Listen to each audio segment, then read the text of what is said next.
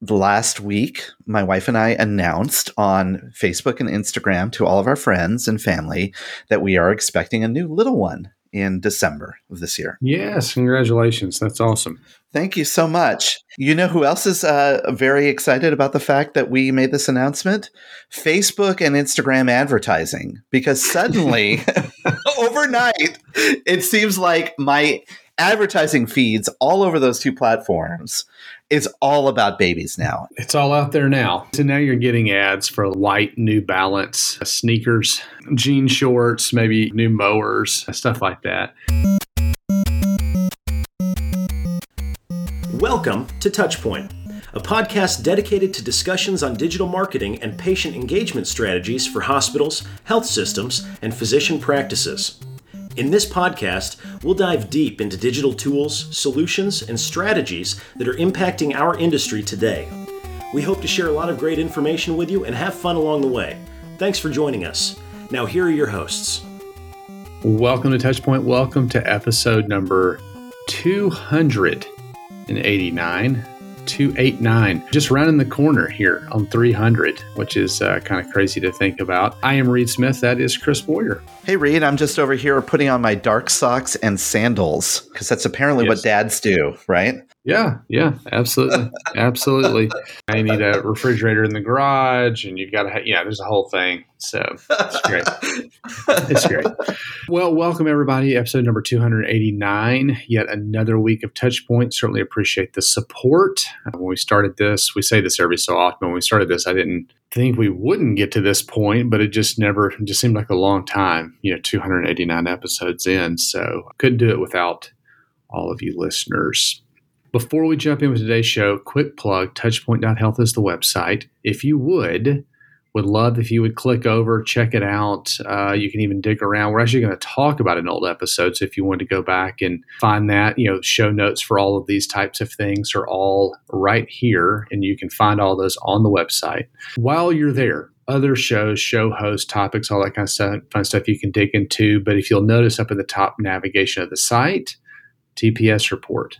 It's an email, comes out Monday mornings, five articles to start your week.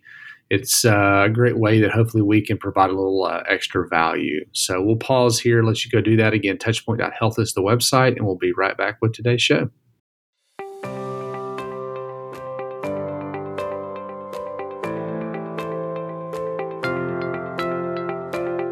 Chris, in today's digital age, your online reputation, as we all know, is crucial. With customers relying on online reviews, your first impression is also compared directly with your competitors. Sure is. And Reed, consider this 86% of patients today read online reviews, and 73% demand that that healthcare provider has a minimum four star rating. Demand. They demand it. Yeah, they do. Well, to stand out, choose reputation to help amplify your brand and to build trust. Be the provider of choice in your area, understand patient sentiment, get actionable insights, and even foster patient loyalty. And look, here's the easy way you could do that. All you need to do is go visit reputation.com slash touchpoint. That's reputation.com slash touchpoint, where you can download their healthcare online reputation management guide and build a reputation that performs for you.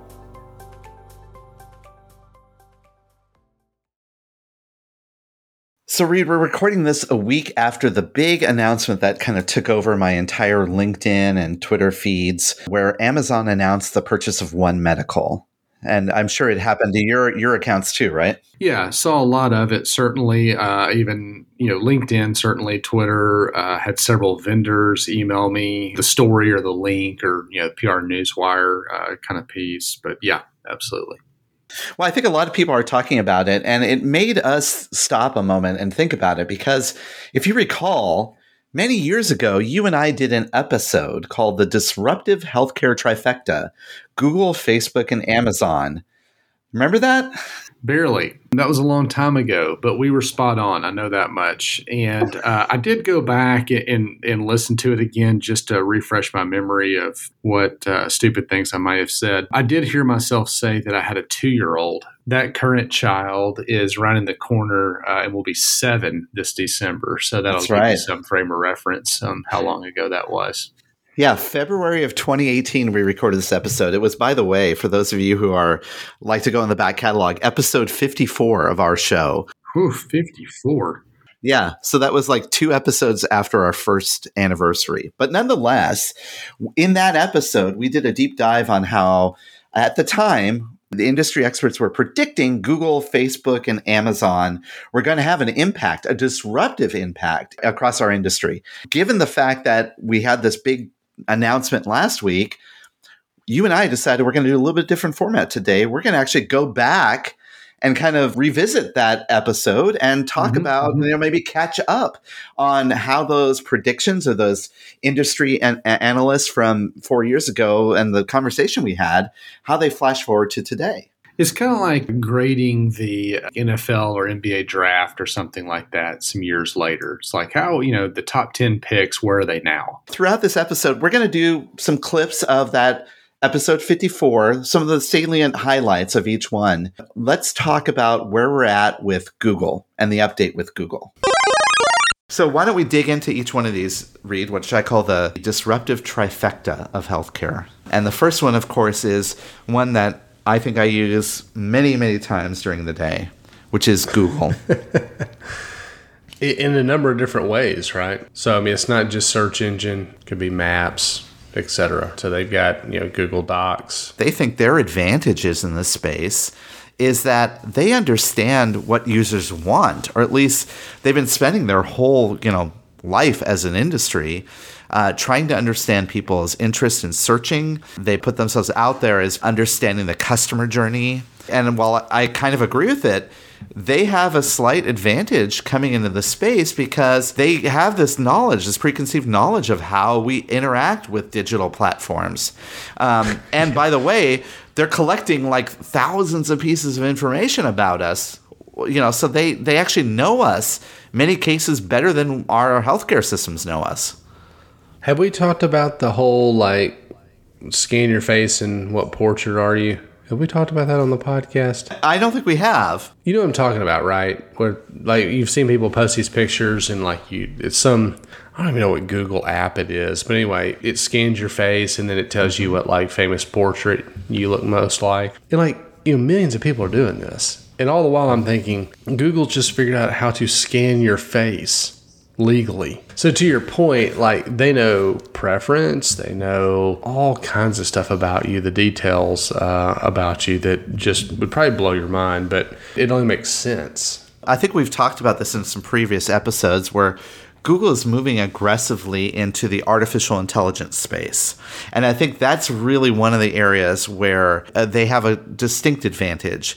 Artificial intelligence allows them to not only map your face to, uh, you know, a famous art portrait, but it now, with the advancements of AI, they can scan through millions of data records and try to start to identify trends, I, predict patterns. And that's where they're aggressively moving. And you, you may have read about some of these articles. Yeah, so like predictive models and stuff like that. This first article is kind of interesting from Market Watch. So it's opinion piece, but Google says Google's developing its own prescription for U.S. healthcare costs, smart ar- artificial intelligence. It doesn't take much for them to just simply piece together some of their existing, I guess, algorithms and you know different things like that to understand what's going on. But you know, could obviously drive down the path of a more accurate diagnosis. Is what it's talking about. You know, Dr. Google Exactly. Dr. Google in a whole nother way, where they're even doing studies with Stanford, the University of Chicago, the University of California, where they were able to see collaborative research using their artificial intelligence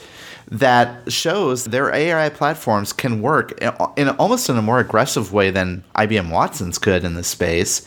And it can have a dramatic impact on unplanned hospital readmissions, which they predict like cost $17 billion a year and lead to uh, you know almost 100,000 deaths a year. One of the things they're really getting into the space is they're realizing their AI can be applied in a massive way for clinical research, for clinical trials. The facial recognition that you were talking about earlier, Reed, they're able to do that now with massive data sets. They're able to look at DNA molecules and being able to track patterns. As Google moves into the space more, they're really developing a neural network based technology. Their artificial intelligence is able to teach itself to be smarter. And to me, that's really, really scary if you think about it. But it also has a foundational impact on how clinical research is going to be done in the future, particularly if they start to integrate it. It talks about some of the stuff that they're doing, obviously, in here with, with Stanford and uh, I think University of Chicago, et cetera, University of California. It, for it to become commonplace, though, aren't they going to have to get buy in from all these other organizations and, and ultimately the government? Yeah, I think ultimately it's going to need that. Government regulation is going to rear its ugly head in this space pretty soon, if it hasn't already. And these are reputable organizations. These are big mm-hmm. names. It's not like they're doing it with like you know a small hospital in middle of Michigan.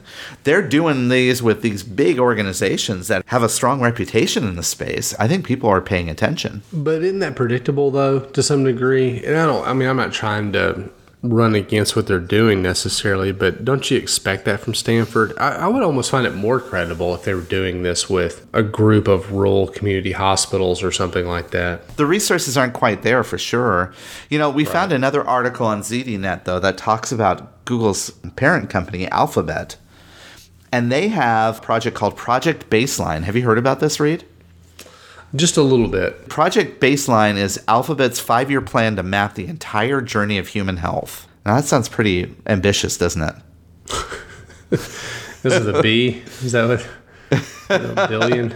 Yeah. What it's looking at is a variety of it looks at a variety of different data. So it first starts with some of the stuff that they've already done. How do people search and start to investigate for care? And you can argue that Google's whole digital patient journey that they've published before is really a step in that right direction. The work that they're doing around Project Baseline is going to is getting significantly more deeper. They're using it now so that when upon initial diagnosis, you could tap into their massive data sources online, the physicians can and they can actually start to access information, start to diagnose what the problem is, really start to you know keep track of uh, what that particular illness is. All the while, they're tracking it back into the database so they can actually develop mm-hmm. baseline information for predictors of disease even the ability to look backwards. So when someone gets sick, develops cancer, having the ability to look backwards and try to make determinations if we would have changed this, done this differently, will we have had different outcomes. Now, you know, I've been in this space for a long time, as have you, Reed, and I know we've been talking about doing genetic testing and, and creating, you know, these these massive libraries, d- data intelligence libraries. What Google's Project Baseline doing is tying these databases together on a massive scale so that so that healthcare organizations across the world can tap into these. This makes me a little nervous. It's a fine line from the here's what we should have done, here's what everybody should be doing to be healthier to like, you know, I want my child to have blue eyes. I feel like that's a slippery slope all of a sudden. To be very clear, Alphabet's not developing databases where they can actually then, you know, do DNA sequence mapping yet. right, right. You know, some of the other stuff that they're doing is they're starting to use wearable technologies to start gathering additional information that's not normally tracked in clinical research. So, like the Verily watch, that's an mm-hmm. Alphabet owned technology company.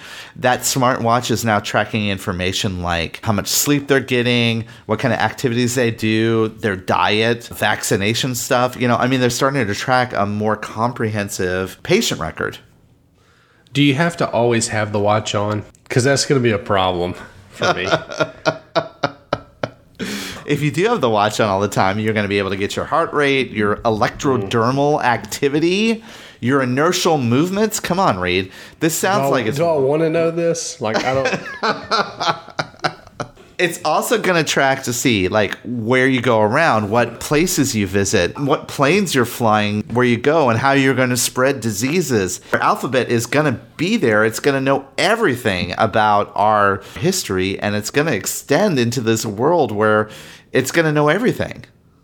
So, at what point does my watch realize that I'm not feeling great? And when I go to board my plane, they're like, sorry, sir, you can't get on this flight. That would be really good. That would be that would be something I think actually I would support. I don't know about you. I'm sorry. Um, we're not going to let you get on this plane and infect other people with your cold. Can I get this security quicker? Is that possible? Does this come with pre-check? Just let's wrap up a little bit here on Google. Um, one of the things, uh, Duke University School of Medicine, they indicate that there are three main aims for Project Baseline. So, one is about getting more personalized healthcare, understanding what's the right thing for the right person.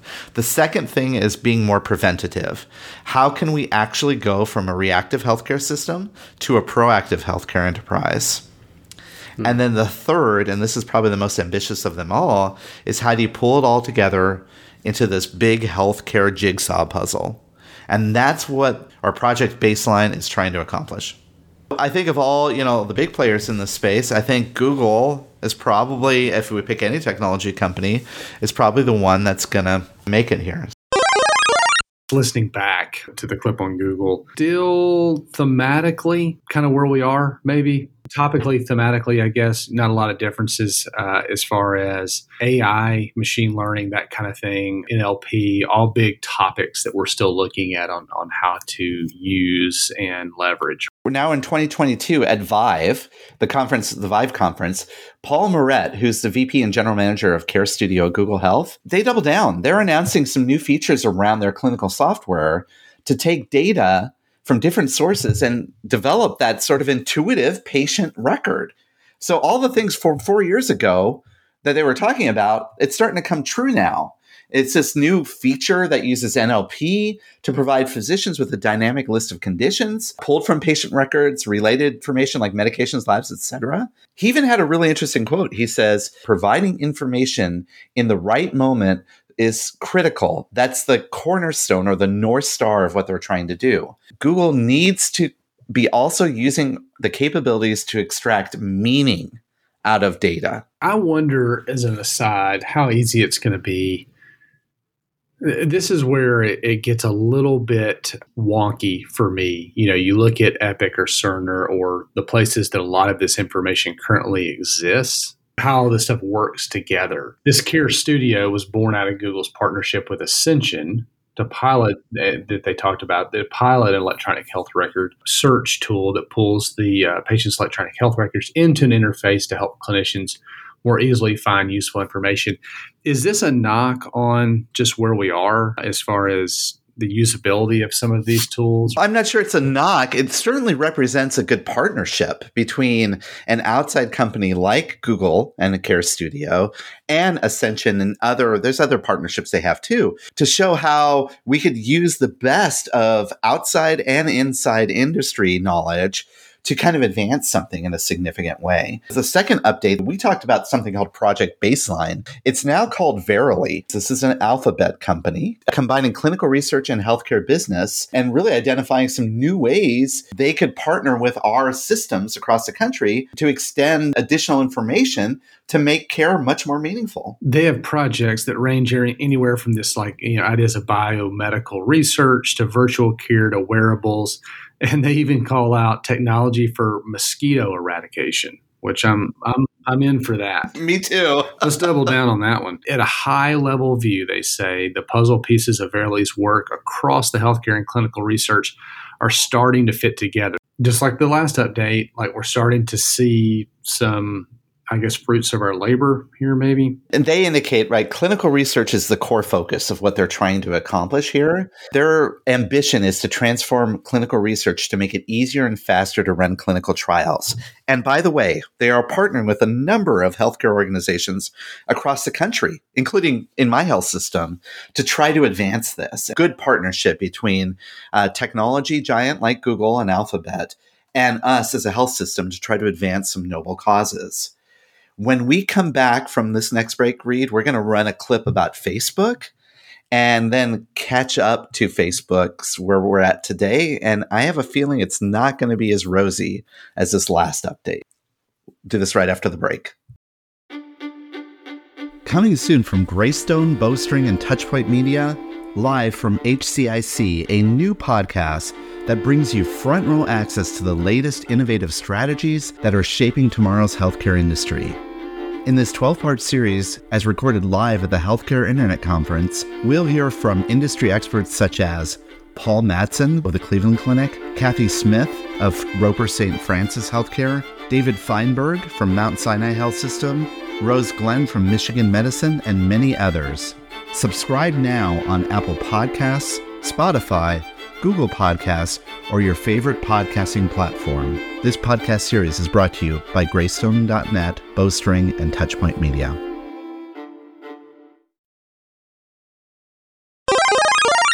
All right, so Google is predominant player number one. Another big one is uh, Facebook. We're on it a lot. Well, all the time, I guess, to some degree. We tell it an awful lot about us. Why, why would they not be in this space? Facebook is the platform that I have to admit I never turn off on my phone. It probably knows everything about me. I maybe I should log in and log out of it. It has all that personalized information about me, the preferences. It knows my friends.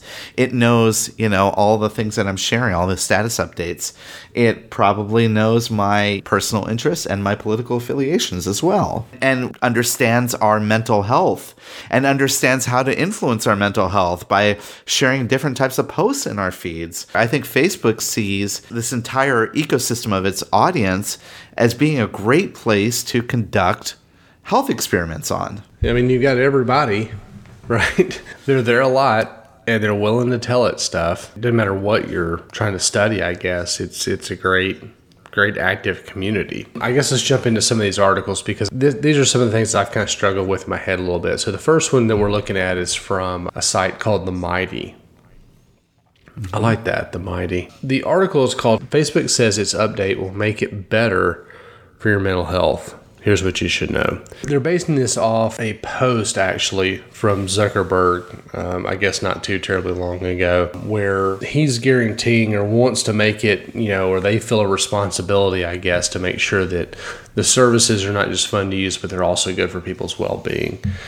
And it kind of talks through and walks through this idea that people that spend time passively on the site feel okay, or maybe not even not even great, mm-hmm. than people that actually interact with folks, right? So.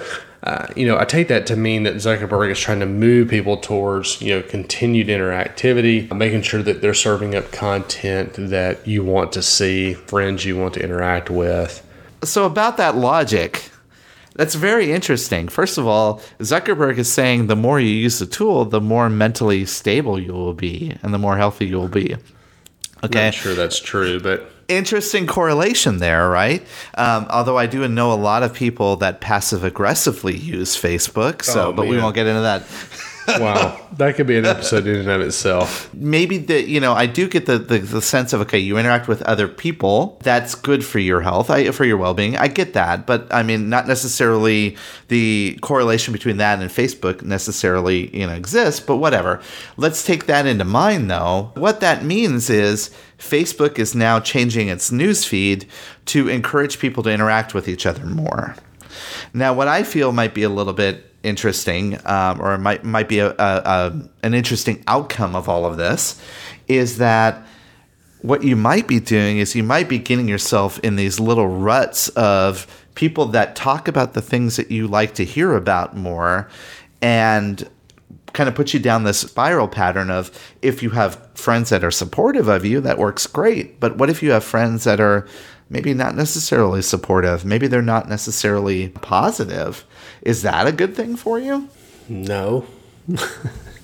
I mean, I guess maybe in the short term. I, here's the thing. I, in this this article mentions it is that you know what's complicated about social media is that that people relate or have relationships with social media, so to speak, in very different ways. I know some people that use social media only for news related content. A lot of people do connect and use social media not to actually actively participate, but it's just to consume content. Some people use it to uh, engage in community. So they're members of a lot of groups, healthcare related or otherwise, but that's where they, you know, get in, interact, you know receive value.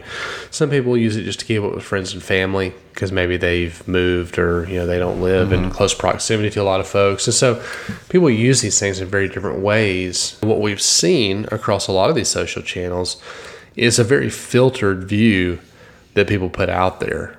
You're going to end up in this space where you're constantly trying to keep up with the Joneses, mainly because that's the only thing people put out there. What's hard for brands, and particularly like hospitals and health systems, is in the past we thought of Facebook as a great way to get good healthy content out to these audiences well some of the changes they're making to the newsfeed on you know purportedly to help with people's quote unquote well-being is really making it harder and harder for brands that have a good cause like hospitals and health systems to actually get content out in front of people that might be of interest. So they've started to de-emphasize advertising and the ability to target in your advertising. That's a big change. Your organic posts are starting to get de-emphasized in the in the feed. And look i get it. I get why Facebook's doing this. They got into a lot of heat around what happened, you know, in the in the last elections and some of the things that are coming out. But is Facebook really the place where your well-being rests? I'm not sure. I'm not convinced of that. But don't they still have to monetize it? Whatever happened in the last election, I, you know, whatever as far as Facebook goes, because I still think at the end of the day, it, it's a business decision for them.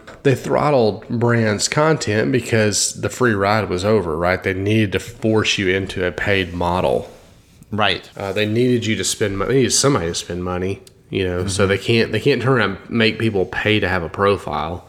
So they've got to get brands paying money. And I still think you're going to find yourself down that path. Now, I do think they'll optimize quote unquote meaningful interactions. They need eyeballs. They need to be able to show these brands that they can get a return for their dollar. So it's an interesting balance. And the other thing that Facebook is really focusing in on is making sure they have a loyal user base.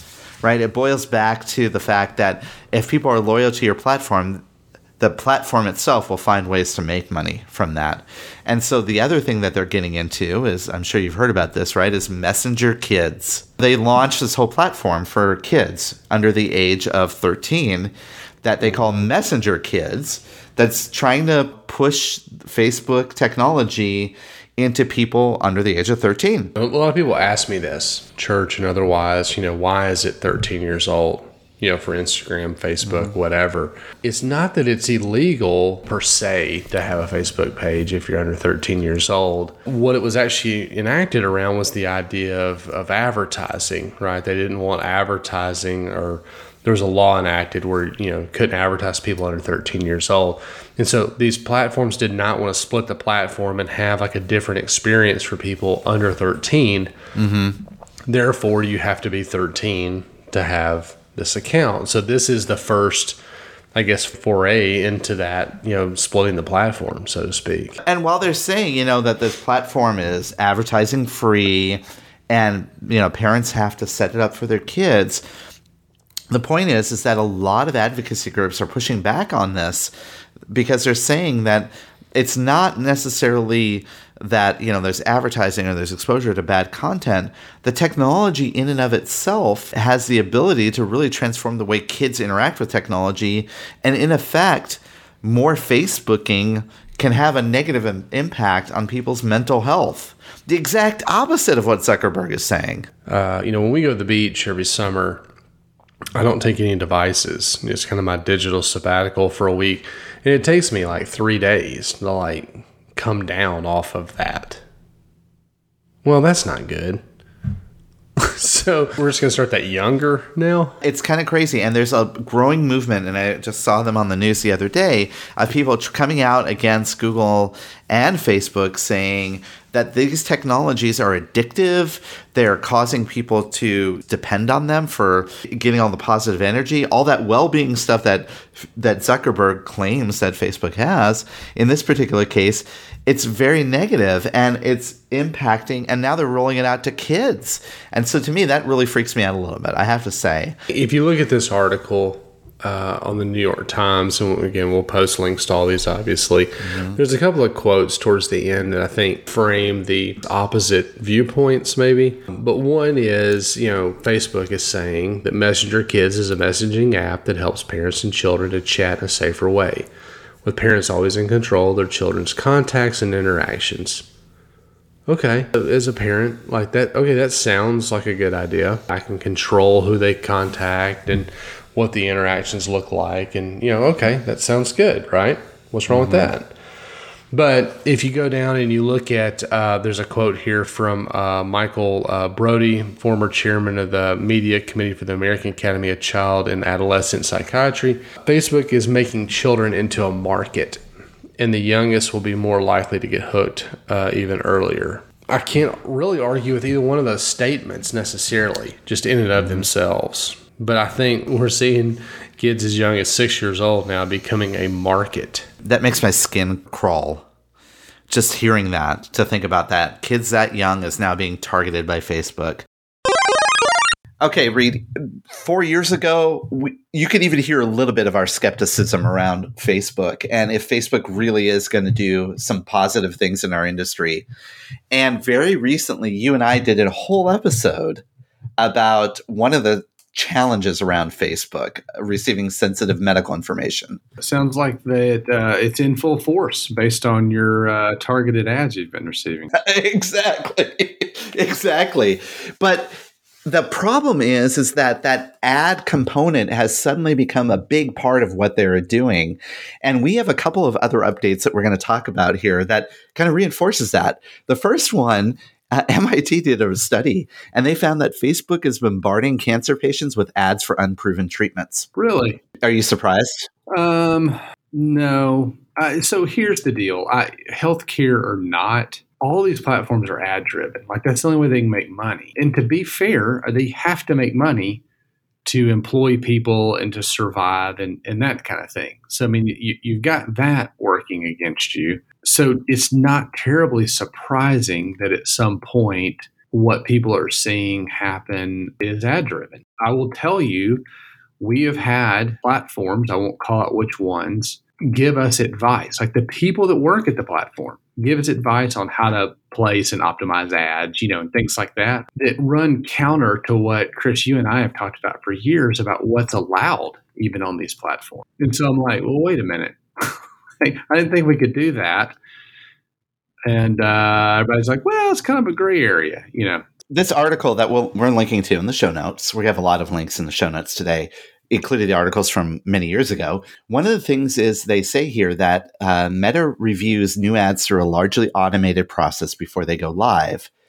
But the problem is, is that it's not as automated as you think. They have this inability to scale, right? They even say here that the only real way to combat misinformation on Facebook would require an army of fact checkers that Facebook is never going to pay for given its past record even on COVID-19 misinformation. But that didn't stop them from, you know, trying to make their t- ad targeting a little bit more in control, so to speak. They announced this year that they're removing certain ad targeting options and expanding ad controls of the users. That's great, huh? Yeah. It is by definition. I mean, can you? But here's the deal: are you going to go in and, and, really update your ad, you know, your ad preferences and the controls and things like that? I mean, I, I don't know. I'm skeptical. Does the feature actually exist? Uh, sure. Is anybody then going to go use it? Uh, I don't know. I mean, this is kind of the same deal. It's the same argument with like apps, right? Mm-hmm. It's like, yeah, the app's cool and all, but you got to get people to use the app. Features cool and all, but like, how are you going to get people to it? How they know it exists and really understand it? Yeah spend time with it. And- I totally get it. And what they've, by the way, what they removed are like things like certain targeting. The one that they call out right here, right, is health causes like lung cancer awareness, World, World Diabetes Day, chemotherapy. Those things are going away. I guess they're trying in their rough way to improve their ad experience. And i think part of it is is like preventing people from exploiting some of the the gaps they know they recognize in their in their overall experience. Yeah, and to be fair, I you know not to not to apologize for anything they've ever done, but at this point, it's like if they do some of these things, they're going to get raked over the coals, you know, for not doing it right, or it's too late, too little, too late, or whatever, you know, that kind of stuff. But if they don't do anything, then they'll get caught up. They're kind of in a no-win situation a little bit. Uh, now, to be fair, is probably of their own doing, but here we are. I know that a lot of people listening and they want to hear our hot takes on what's going on with Amazon. Why don't we do this, Reed? We'll take another break here. We're going to play the clip that we we uh, talked about four years ago about Amazon, and then bring us up to speed about where they're at today. This episode is brought to you by Shopify. Forget the frustration of picking commerce platforms when you switch your business to Shopify, the global commerce platform that supercharges your selling wherever you sell. With Shopify, you'll harness the same intuitive features, trusted apps, and powerful analytics used by the world's leading brands. Sign up today for your $1 per month trial period at shopify.com slash tech, all lowercase. That's shopify.com slash tech. The last one, the last of the three, Amazon. Oh boy. I will say, you know, Amazon does understand predictive analytics. Uh, they understand delivery mm-hmm. of goods and services. So it's not hard to imagine that Amazon would want to be in this space or could be in this space or should be in this space, right? That's right. I mean, and and they're also understanding experience that transcends from online to offline. Think about the Whole Foods and using Amazon as an online fulfillment center. There is an article we found on Forbes. It's actually a three-part article that outlines how they think Amazon can transform healthcare in a, a significant way. First of all, look at the five capabilities that it's brought to retail.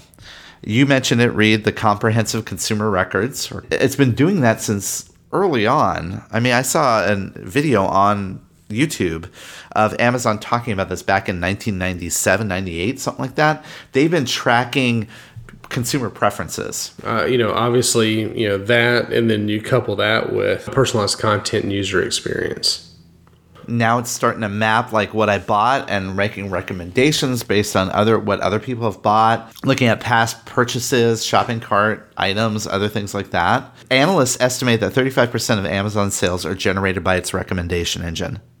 I was trying to kind of think very quickly in my head if I've purchased things based on that.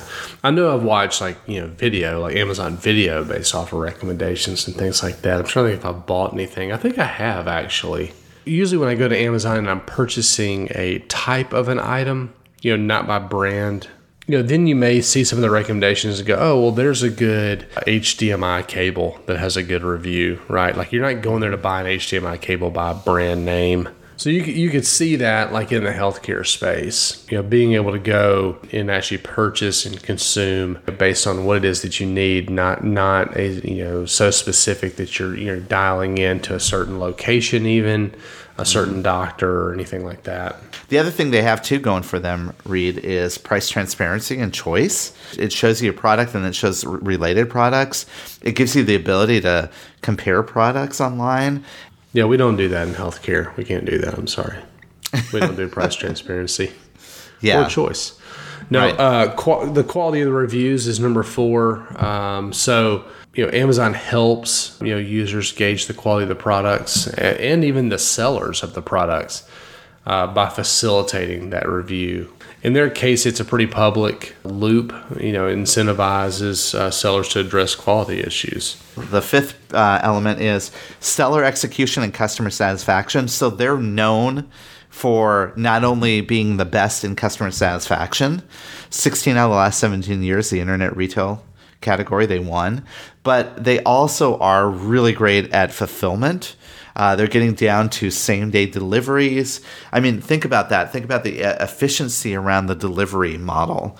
So mm-hmm. all of that kind of ties it together. And you know, imagine having patient health data with complete longitudinal information and intelligent analytics at every point of care. Take it one step further. Imagine having personalized health pages with intelligible information, recommendations, and a dashboard based on a comprehensive view of a patient's history, condition, and interactions. I just like in the article that they have a chart in here that compares the American Customer Satisfaction Index between hospitals, health insurance, and Amazon. it's not real surprising, but I'll let you all go and check out the article it's no wonder that Amazon is moving in this place. And we've heard about some of their other things that they're doing. The 1492 project, where they're looking at EMRs mm-hmm. and creating a better platform for health records. I think now it's time for us to talk about that partnership that they just recently announced. the Berkshire Hathaway, Amazon, Yeah. JP Morgan Chase partnership. And if you go to this article, again, we'll have a link to it. Uh, I think it's uncanny. The picture of Warren Buffett looks like Will Ferrell playing Harry Caray, playing Warren Buffett. What they get to towards the end of this article is are some of those very things. Like, why is this partnership? Why is it interesting? And one of the ones in here, and this never really dawned on me, or I never thought about it this way, but is Amazon doesn't have to make money everybody else that innovates in the healthcare space, I say everybody else, most everybody else in the, that innovates in the healthcare space is going to have to worry at some point about revenues and reimbursement. So right now, they don't care. All they do is like, well, let's just figure out how we take care of our employees and how we break this and make it better. And then maybe it becomes a model. And again, this is something Lance and I kind of get into that you'll hear about in a little bit. But you know, maybe this becomes a model. Well, and that goes back to the very nature of what Amazon was based on. If you recall, Amazon was in the red for many, many years. And and mm-hmm. Bezos didn't really care. He's like, we're eventually going to see it through. And guess what? They did. They made it through.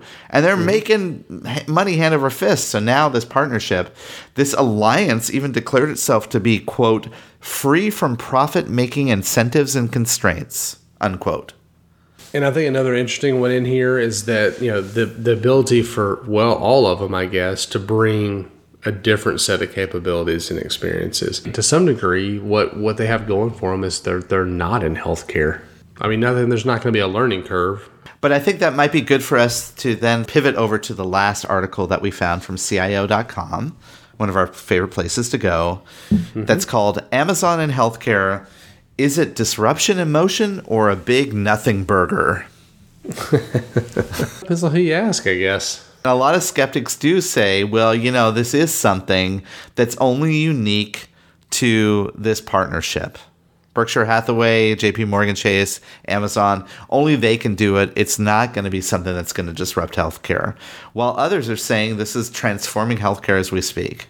Uh, yes and yes, maybe no and no. I, you know, it's. I think it's pretty easy to argue either side, right? I mean, this article goes through three big, I guess, themes. Healthcare is increasingly virtual. The clinician shortage isn't letting up anytime soon, and the rise of healthcare consumerism is real. I think out of those, the one that really hits home for me is is the idea that the clinician shortage isn't letting up anytime soon. And so I don't care who's doing what, as long as we have a shortage of nurses, allied health, physicians, etc. There's still going to become a bottleneck at some point, right? The fundamental part of that partnership is around providing access to good, affordable care to the employees without the constraints of being financially solvent. What they're trying to do is, is increase access and looking at multiple different ways that they can actually provide that access, be it in person, be it virtual, what have you. And that would solve that problem that you're talking about, the clinician shortage, right? Because now, you, what if you had suddenly access to clinicians across the world? But then again, if everybody's also not restricted, do we, are we not still just back in the same boat? Not every physician is going to participate telemedicine world, right? I, I don't think healthcare providers or, or physicians will participate until the market is there, that's for sure. But once the market's there, we're going to start to see a shift of them being more more participatory. You know, one thing I've seen in my experience working with telemedicine and telehealth is that doctors don't really participate until patients are there. Then they start to say, "Oh, wait, maybe we should pay attention to this." Ultimately, it just goes back to simple things like supply and demand. Where's the market? and other things that are kind of supplementary to that healthcare experience, taking the face to face with the doctor aside, prescription fulfillment, that makes a mm-hmm. lot of sense. And I could see mm-hmm. Amazon owning that space if they wanted to. The telehealth, telemedicine, imagine that coupled with like an Alexa, the, the way that fundamentally that can change in this space. The article that we looked from CIO.com sums it up. It says, None of this will eliminate the need for in person visits for acute quick care, such as for surgery or chronic care. But the author doesn't believe Amazon is looking to replace doctors. In fact, it may be that Amazon turns out to be just the thing the doctor ordered. All right, Amazon, the million pound, you know, gorilla in the room or or whatever. So the other things are interesting, uh, and they are big platforms, and they'll probably continue to make big moves. But uh, as of late, and we'll get into the news here in a second, the Amazon piece is uh, probably top of mind for a lot of folks. Where are we currently with uh, Haven? Nowhere. right. No, but we talked, uh, you know, back that you, you heard a little bit about, you know, the way fulfillment. Fulfillment is the one for me that I think continues to make the most sense. Right. I mean, that's just the mechanism that they they do so well. Like, hey, whatever it is you want, we'll deliver it to you. You know, kind of a thing. So that makes sense. And so, like the PillPack uh, scenario and some of those types of things, totally, totally get it. And not that they can't do some of these other things, and we'll get into it. I'll just be curious on kind of how this goes because it's not their core business. It isn't their core business, but as a couple of articles that we kind of highlight that dive into this one medical announcement indicate, this is something that they definitely want to double down on. They see this as an opportunity if you think about it, right, you're right. The PillPack, Amazon Pharmacy, all of that kind of started in 2018, right? Their healthcare ambitions go back more than two decades, this article that we linked to says. But running its own primary and urgent care service that they call Amazon Care, they have a website, that started in 2019. It first started to treat its own employees. But now what they're doing is they're looking to expand it even further. What do you think is part of this deal. Why is the one medical purchase so important to Amazon? Well, I think I mean if you if you read into it a little bit, it gives them access to a whole lot more data. They're talking here about the fact that One Medical had built its own EMR uh, and it had 15 years worth of medical and health system data that now Amazon has access to. This is not. I don't think it's lost on anybody that there's a huge data play here. I think a lot of people are nervous about that because there's also been a lot of rumbling around antitrust. You know, there's been a lot of mm-hmm. politicians, mm-hmm. including one in my state, that is trying to see if this deal is actually valid. But if we dive even further into the second article that we found that is subtitled Reading Between the Lines on the One Medical Acquisition, one of the things that they actually say here is the integrating of medical data with apps offering recommendations for health activities and products something we talked about four years ago, Reed, is kind of a component behind this. It's like delivering drugs through PillPack, providing nutritious food for indie patients through Whole Foods and Amazon. This is a big play of a bigger, bigger thing here. Someone actually has a very snarky take on this, and that's uh, Michael Abrams, managing partner of health consultancy of Numerof and Associates. And he says, it's huge. It, does it fix everything that's wrong with our industry? No, but they they didn't set out to fix our healthcare system. Amazon is in it to make money. Right. That is his take on this. It is, yeah. And I don't know that he's wrong necessarily. And I don't know that them setting out to make money is necessarily a bad thing. No. But it, it, I can see where this makes a lot of people nervous, right? So uh, they're talking here about the fact that one medical slots in Amazon Cares, kind of that hybrid primary care program for employers uh, launched a year ago. And then obviously they've expanded the virtual care element of the program nationwide. But the in person benefit where, where Amazon dispatches nurse practitioners to patients' homes has lagged over scaling difficulties in a tight labor market. I think that's an interesting one that I'd be curious to see kind of how they solve that. I, you know, I was talking to Bonnie Clipper, who's been on the show a number of times. There's a lot of the innovation uh, around nursing and kind of the future of nursing. You know, her her comment to me, just in in passing, not about this particularly, was we're not going to catch up as far as a labor piece goes. So, how does the care delivery evolve? That's what's going to be interesting a little bit here is well, what can they do to evolve care uh, in the virtual and telehealth settings and things like that to, to get people where uh, they need them because it, the, the tight labor market is not going to self correct. I'm also thinking about the fact that Amazon's purchase of Whole Foods, it now allows you to go into a retail location to get produce, but you can also pick up your Amazon packages. They're kind of blending that virtual and in-person care. And for my thought, there's there's this expansion too with One Medical. They have now 188 medical offices in 25 markets. Wow. So now maybe they have this, like, maybe they're exploring this. Uh, you know, uh, having nurses come to your home is one thing, going into a location, but kind of streamlining that whole virtual to in person care. That's an interesting take for them The other thing that's not lost on us as they think about this one medical acquisition, we talked about all the patient data. One Medical has a number of employer clients, which include Airbnb and Google. Wow. That's interesting. I'm curious if you kind of take a step back, it's like you look at the Whole Foods play, for example, around nutrition and diet and you know some of that kind of stuff. I mean, do you do you think they're going down this path of trying to solve some of the social determinants of health, you know, elements? So you take food, you take uh, you know medical, um, you think about you know how they do fulfillment and care delivery. It's kind of interesting. Um, I don't know. Be curious to see kind of where this goes. One last comment in this article, which again, it's in the show notes. Go to it, go check it out. It says here the workforce problem in healthcare overall is inherently a problem for both One Medical and Amazon Care, as well as all clini- clinician focused service providers. This acquisition says Nathan Ray, healthcare M&A lead at West Monroe. He says he doesn't think this solves that. That's still going to be a problem here. As we look back, Reed, at our three, you know, the trifecta of disruptors in healthcare, Google, Facebook, and Amazon, they all have an interesting story. And they all have gone in, in predictable ways for us to be able to, uh, you know, look back now four years. I don't know. I'm kind of thinking that our calls were pretty good at the time. What do you think? Yeah, I think so. Uh, I give us a passing grade for sure.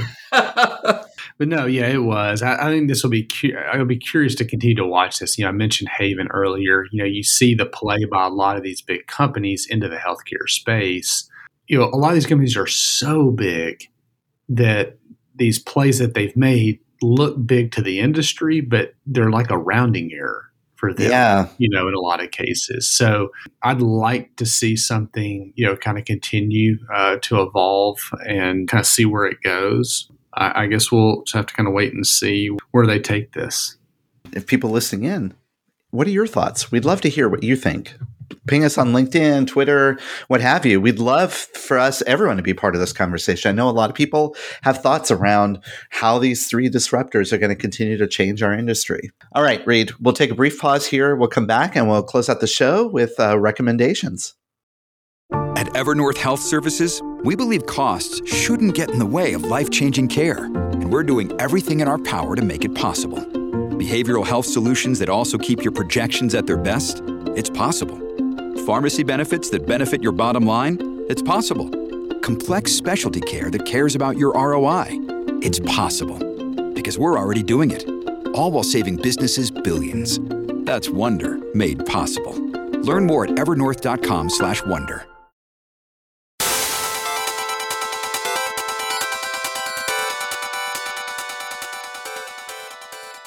All right, so fun episode. We may do do a few more of these, revisit topics, things like that, uh, especially as uh, things hit the news and come out that uh, I think are making you know, impacts in the industry. So, if you like this format, let us know. Love to hear from you, like Chris mentioned earlier. Touchpoint.health is the website, of course. Uh, so reach out, sign up for the TPS report, connect with us, let us know what you think, and then let's uh, we'll do a couple of recommendations and, and call it a week. Uh, what do you have today? Well, Reed, everything is all about our pregnancy I mean, that's what it's all about. So, of course, I'm going to recommend an app, the What to Expect app. I know you're familiar with the book What to Expect When You're Expecting. Mm-hmm, mm-hmm. Their app, What to Expect, is an offshoot of the book.